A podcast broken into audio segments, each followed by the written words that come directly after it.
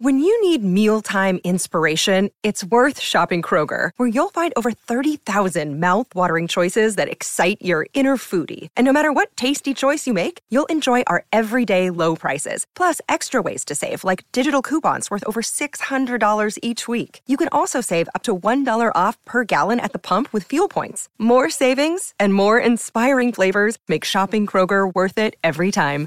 Kroger, fresh for everyone. Fuel restrictions apply.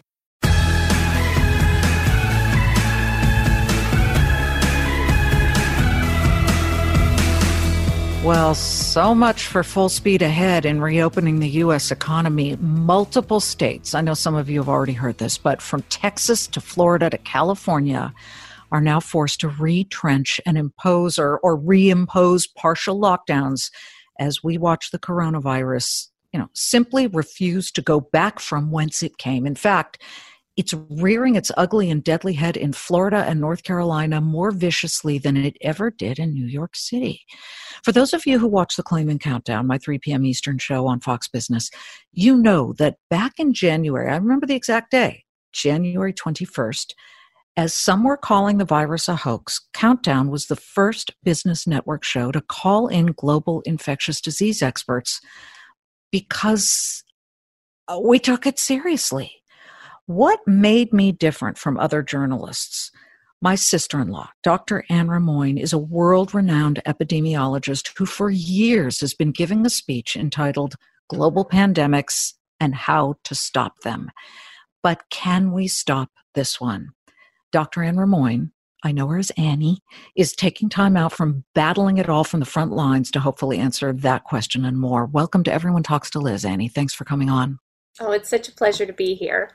So I know you have been crazed since early January, but what has the last 48 hours been like for somebody like you who is constantly on the phone with global experts, you as an expert they are turning to as well?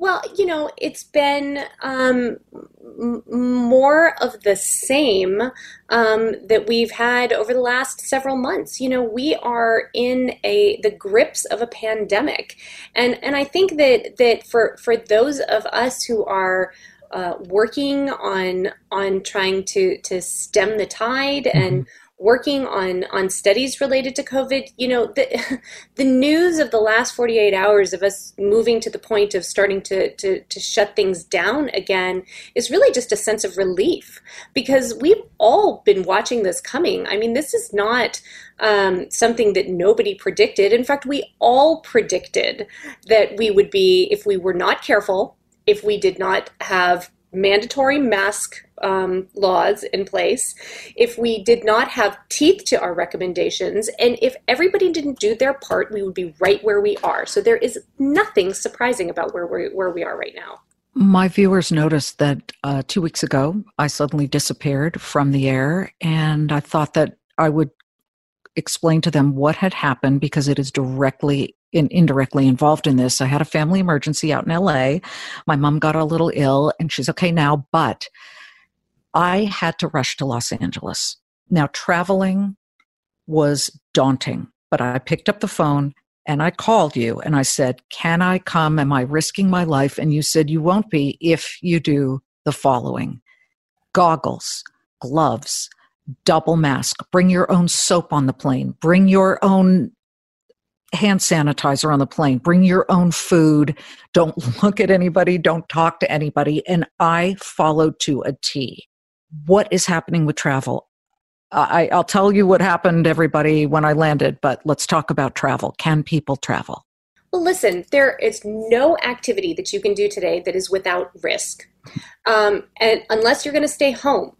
And, and for those people who don't have to go somewhere, they should stay home because we are in the midst of a massive escalation in most places in the country.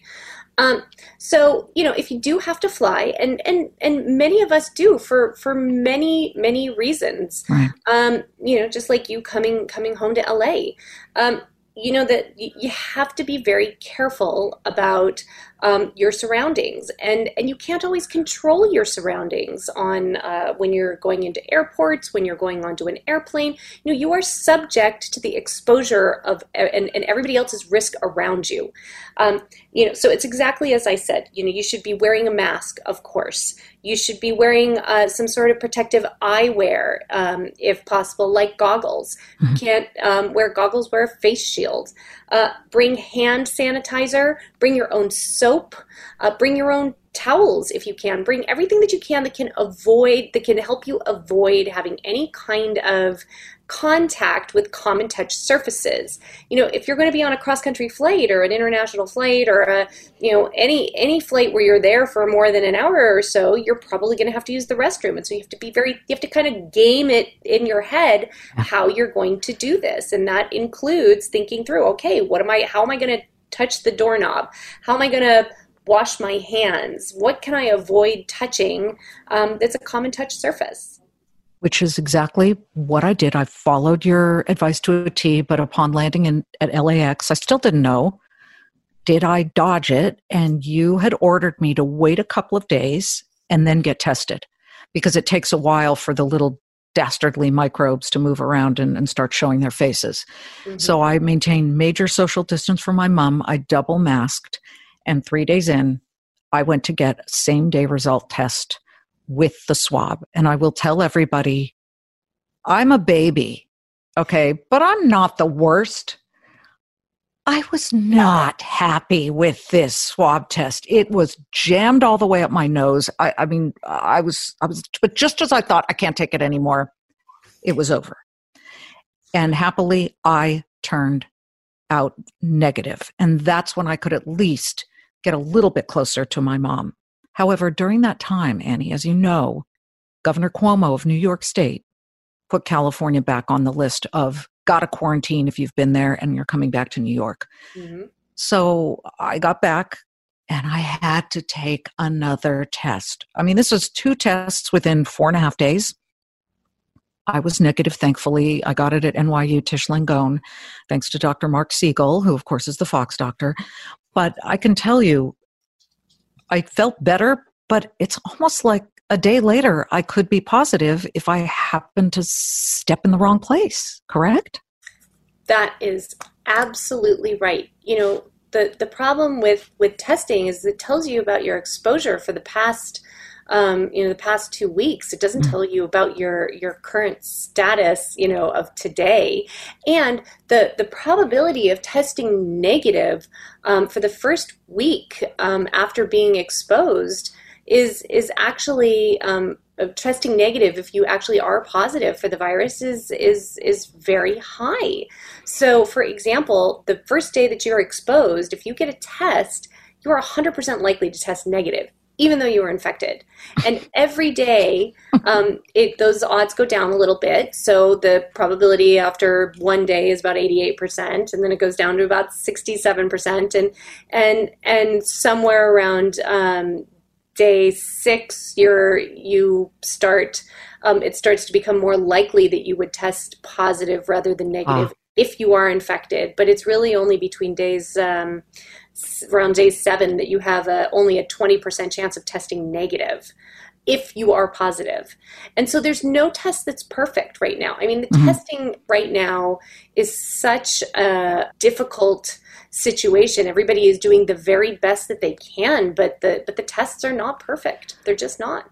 So, I want our viewers and listeners to understand about you. You're an internationally recognized expert on Ebola you have spent the last how many years? 20 years going to and from mm-hmm. the Congo? Republic of the Congo, yeah. How many times have you been back and forth?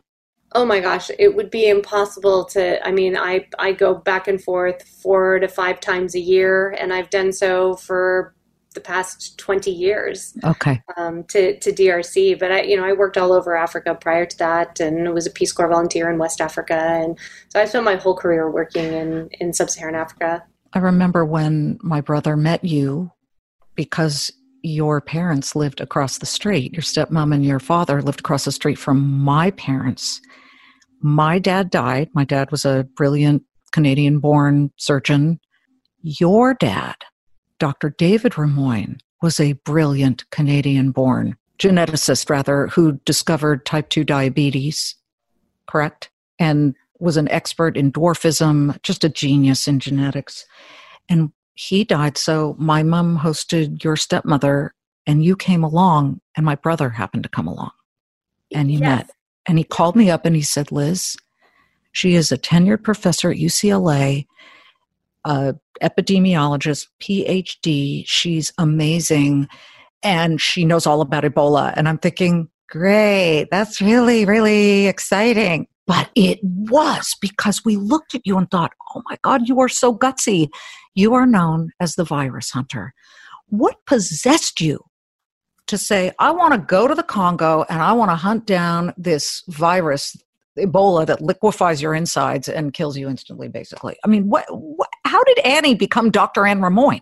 Well, I mean, it, it, it was not evident um, for me. you know, I, I, grew up, I mean, I didn't grow up in that house across the street. I mm-hmm. grew up in Palos Verdes.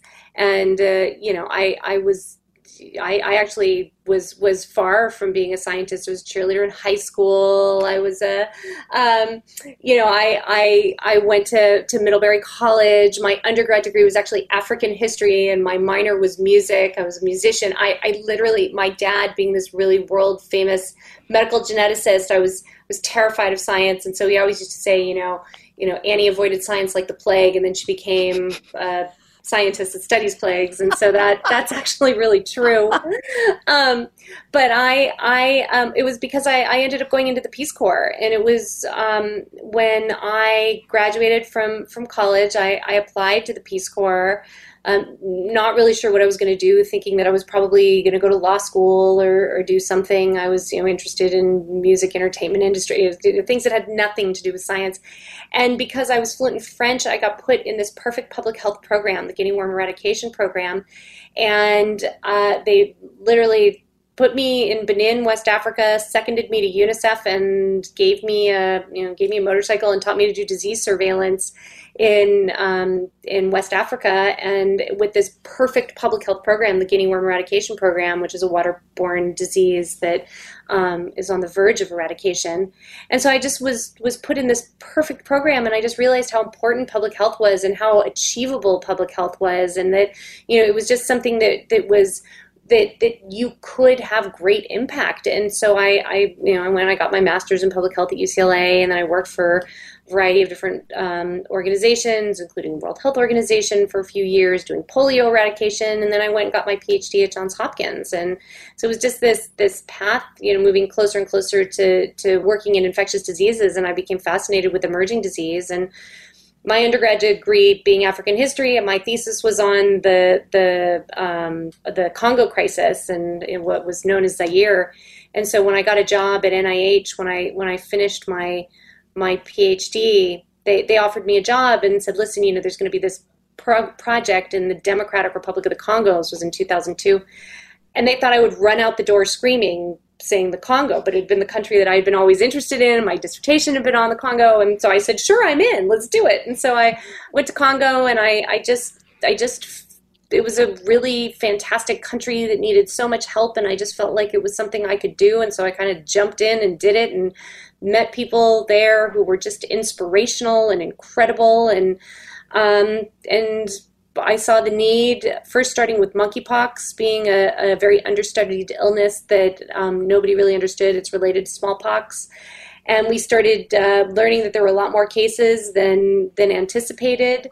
And then, you know, started looking at all these other zoonotic diseases. And then we started seeing more and more cases of Ebola. So I got roped into to, to applying what we already knew about Congo and disease surveillance to Ebola. And, and that's where I, I really started working on, e on Ebola. Ebola is terrifying to me. I read all the books on it because I was always interested in this stuff from a distance, you know, please. Uh, and as I studied it, it just seemed like you couldn't fight it. And yet you have. You and your team in the Congo have figured out how to shut it down fast when it pops up. Why is it so hard to shut down the coronavirus in the most developed country in the world, America? Uh, so, you know, it's a really good question, but it's a very different type of virus. So, Ebola is a virus that is spread from from bodily fluids, um, and you need to be in much more direct contact with those fluids. It's not respiratory. So, the problem with coronavirus is it is a respiratory virus that is spread from respiratory droplets. And as we've we've learned you know very recently it also has a potential to be able to be aerosolized and hang out in the air for a period of time which makes it extremely difficult to control. Um, diseases that that require more direct contact are much easier to control than uh, than something like um, a coronavirus. Coronavirus just has a um, you know it's the, the, the problem is is that so many people are asymptomatic uh, mm. so many people are also pre-symptomatic so you know they they are very very infectious a few days before they start to show symptoms and so it's very difficult to be able to control a disease where half the people don't even know they have it and never know they have it so they can't do anything about it. Or just a few days before they are symptomatic, and so they still don't know they have it, they're out and spreading it to other people. It makes it extremely complicated. Ebola, most cases are um, are acute, and and if you are, we we don't think that that people who may have some sort of mild or asymptomatic infection are very infectious. So so that's a very big difference. And that's what makes just coronavirus so insidious and so difficult to be able to fight. You're listening to Everyone Talks to Liz with epidemiologist Dr. Anne Rimoin. We will be right back. I know a lot of you have had this experience because for those of us who in 2020 were all sent home and we were stuck in a lockdown during the pandemic, we had a lot of time on our hands. And I saw an ad for Masterclass and I thought, I want to better myself. I want access to all of these brilliant people who teach you things. With Masterclass, you can learn from the best to become your best. Masterclass is the only streaming platform where you can learn and grow with more than 200 plus of the world's best and smartest. For just under 10 bucks a month, an annual membership with Masterclass gets you unlimited access to every instructor. And I don't care, you can wake up one morning and say, I want to learn about business, and then another where you say, I want to learn how to survive in the wild if I have no water and no fire to make me warm. You can access Masterclass on your phone, on your computer, smart TV, or even in audio mode. And the classes totally make a difference. Don't wait another moment to start your learning journey with Masterclass. Right now, our listeners get an additional 15% off any annual membership at masterclass.com slash Liz. That's 15% off at masterclass.com slash Liz. Masterclass.com slash Liz. You've been giving a speech called Global Pandemics How to Stop a Pandemic Before It Starts. Is that the right title? I remember you giving the speech Preventing years ago. Pandemics before they start. Yeah, that's right. the easiest way to do it is prevent them before they start, as we are learning the hard way right now. And suddenly it happens, and nobody was listening. I mean, except maybe Bill Gates and and your your colleagues around the world. But this this has been a disaster. It truly has. But we're not the only country. It has, I mean, I can remember so in January on the 20th, I think, or the 21st, IMAX, this is what got me onto it. IMAX announced it was going to hold off on rolling out its um, Chinese New Year slate of films in China because they had shut down the theaters. And I said, oh, well, let's look at gold because gold is a great global indicator. I'm always a thinking business. Global uh, indicators, gold and treasuries show a flight to quality, and gold was moving. It was moving up. And I thought, oh, we got to do this story. So I told my team to reach out to, oh, my sister, Dr. Anne Rimoin. And if she's not available, Laurie Garrett, who wrote The Coming Plague. She's a Pulitzer Prize winning journalist. Brilliant. You know her. She's a friend of yours. I introduced you guys. I made a yep, little sure little did. Yenta thing with you two.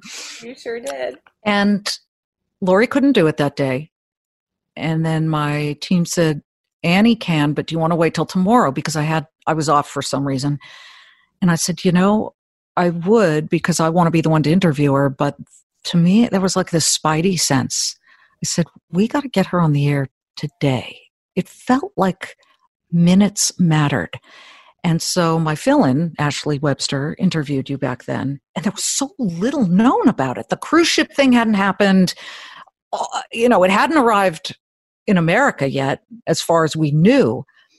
And you came on, and you you had to be honest. You said there's a lot we don't know, but we got to watch this thing carefully. And then it it kind of spun out of control, didn't it? It it sure did. You know, I don't think that any of us anticipated that we would be where we are right now. Um, you know, there there there are so many. You know, it's it's it's always easy to look back and say, "Well, I wish we had done this," and "I wish we had done that."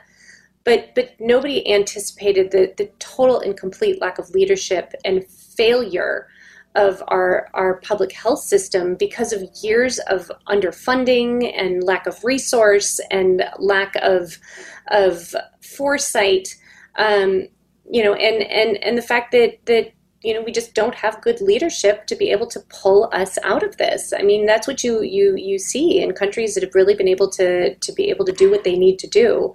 Um, How do we get to this point where it is now this weird political divide? You have Los Angeles and San Diego saying we can't open our schools in the fall. We don't know enough about how children get it or how it's transmitted. And then Orange County, which leans right, leans conservative, says in the last 48 hours or so, you tell me what Orange County said. This is stunning to me. Um, yeah, no, I mean, Orange County Board of Education voted for kids to return to classes in fall without requiring social distancing or masks. I mean, it's it's it's shocking. I mean, and this this is a perfect example. You know, we're not even talking about well, you know, we have different states, and if one state is doing poor is doing poorly or or not following um, you know best practices, then another state is is impacted. I mean, we have the county next door to us in direct opposition to what um, what Los Angeles County is is planning on doing and San Diego County is doing, and and you know with a with a virus that is so contagious and spreads so easily you know anything that happens right next to you impacts you. Well but again and i'm not a political person but i am completely perplexed by how this has somehow come down on red and blue lines. Uh, i've interviewed governor pete ricketts of nebraska multiple times. He is a super smart guy. He's amazing. I love him. He's he's republican. And suddenly he announces in June, he tells local officials they cannot require face masks if they want federal coronavirus relief funding. What? Are, are you kidding me? Nebraska, which has this massive outbreak in some of their food processing plants, it's almost like for so long, President Trump, who just now donned a mask recently, um, had questioned it as some sort of political diss to him and and republicans fell in line governor desantis people didn't want to do it and now the texas governor republican tried and true governor greg abbott sees what's happening in texas and he's requiring masks now and you're you're going to take on governor abbott. He is a smart as a whip guy and he looked at this and said knock it off we got to wear masks well, I, I, I, couldn't agree with you more. You know, there's a um, there's a great lead line in a um, in an op-ed by John Barry, who wrote the Great Influenza, hmm. um, and he said, "When you mix science and politics, you get politics." And with coronavirus, the United States has proved that politics hasn't worked. And and I, I, think that that's just a, a, perfect way of saying it. I mean, I've been saying over and over again, you know, when you have mixed messages, politics fills the void, and that's exactly what's been going on here. I mean, the fact that masks are political is just insanity. It just doesn't make any sense. I mean, it's just a very basic public health measure. It's like saying washing your hands is political. I mean, it's just it doesn't make any sense. It's ridiculous. Oliver Stone, the famed director, some love him, some hate him. Um, he's rewritten a lot of history in some of his movies, which is fine. You know, it's Hollywood. He has just come out in a New York Times interview and thrown shade at people like you, quite frankly, um, when it comes to trying to stem the virus, and specifically about Hollywood. He said, and I quote, everything has become too fragile, too sensitive. Hollywood now, you can't make a film without a COVID advisor. Well, how are you going to do a kissing scene, Oliver, without an epidemiologist at least advising how to do it safely, right? It sounds like Oliver Stone has gotten a little bit too sensitive about what needs to be done. And and I promise Oliver Stone I won't try and make a movie if he tries not to be an epidemiologist. So I, I yeah, what is with all these armchair epidemiologists? I mean, I, I just think it's it's it, it I think that, that people need to let the science speak, and it means the, the full science. Um, and and you know we know that it is very difficult to be able to contain a virus that is airborne. Fastest road to recovery is to just beat the heck out of the coronavirus. That is literally the only way out. And so, for everybody who is upset about wearing a mask or upset about having to, um, you know, stay home and not go to the gym or go, you know, someplace um, where, you know, we all want to go out. I want to go to a restaurant. I want to go on vacation. I want to do all of these things, but it is not prudent. And the only way for us to get out of where we are now is to just crush the epidemic curve. Because if we could do that, we could start getting back to normal. Sure, everybody might have to wear a mask, but you know, schools could open, restaurants could open, you know, Disneyland could open. Mm-hmm. just, but right now, we are seeing escalating numbers of cases of of COVID, and it is not it has no sign of slowing right now. Any um, sign any sign of a vaccine?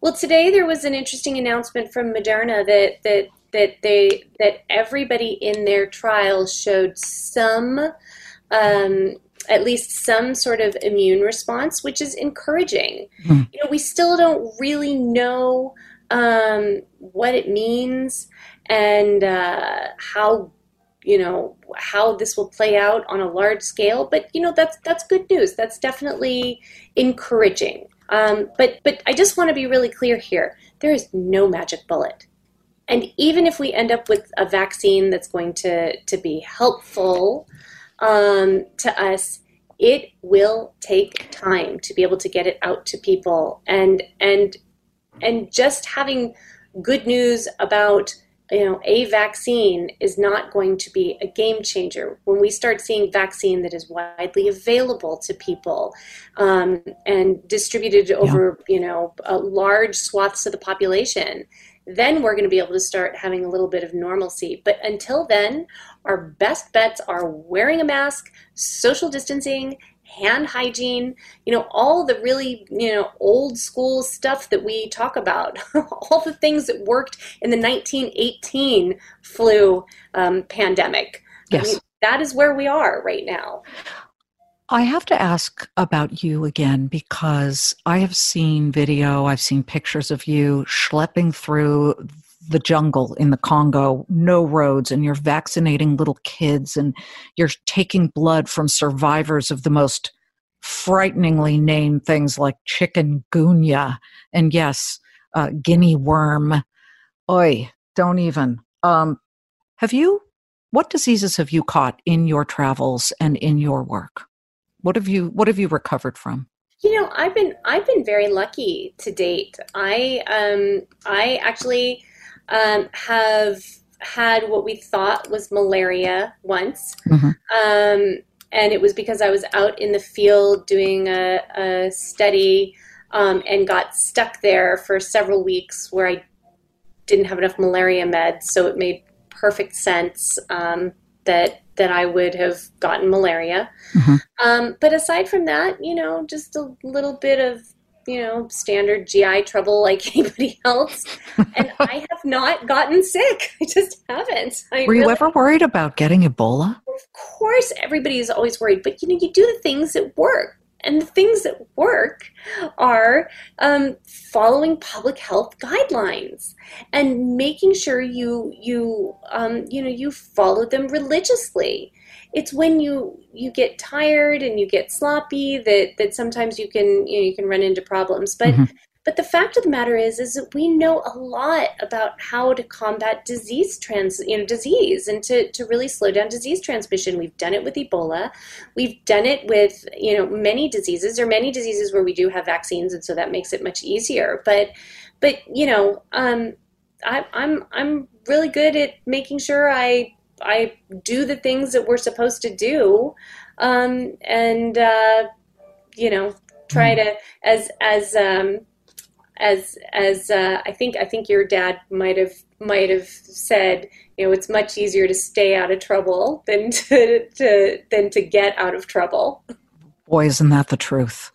Let's stay out of trouble. And I, I want to finish with this because I know that you know so many um, doctors and nurses and frontline hospital workers. Have you known anybody who died from COVID yet? You know, I've been lucky enough to date not to be very close to anybody who is who's died um, from COVID. But mm-hmm. you know, I am running the study here at, at UCLA on um, asymptomatic infection and immunity in healthcare workers and first responders uh, for COVID. And you know, we started this study really early on at the very beginning, actually, just based on the fact that that I had been doing surveillance in healthcare workers in Congo and around the world for so long. I mean, they're such an important group to to protect and to, to monitor for, for disease. And so I, along with my colleagues at UCLA, we, we were able to, to get this project started. Mm. Um, and and in the early days, you know, we, we really didn't see a lot of cases because PPE works, wearing masks work, um, hand hygiene works. And, and California shut down quickly, and we really did not see a lot of cases. But over time, um, you know, as society has opened up, of course, now we're starting to see see cases in these populations, and so that's why it's it's really important to be thinking about these studies and doing them. Um, you know, you, you got to. Um, you know, it's Wayne Gretzky. You got to go where you think the puck's going to go, not where where it is now. Right. From high school cheerleader to virus hunter, I am so lucky to have you be a member of my family. And the world is lucky to have you hunting and fighting these viruses. And we can't thank all of our hospital caregivers and our experts like you enough. Annie, thank you so much.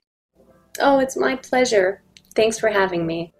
My sister in law, Dr. Anne Rimoin, epidemiologist, UCLA, helping the world. Um, please listen to this advice. Forget about the colors red and blue, political, who you support for president. Live your life. And just as the famous Dr. Mo Claman once said, it's easier to stay out of trouble than to get out of trouble. So mask it, people, or the redhead's going to get upset. Um, thank you so much once again for listening to Everyone Talks to Liz. I'll see you Monday through Friday, 3 p.m. Eastern on the Claman Countdown, Fox Business. I appreciate you listening, guys. This is Jimmy Failla, inviting you to join me for Fox Across America, where we'll discuss every single one of the Democrats' dumb ideas. Just kidding. It's only a three hour show. Listen live at noon Eastern or get the podcast at foxacrossamerica.com.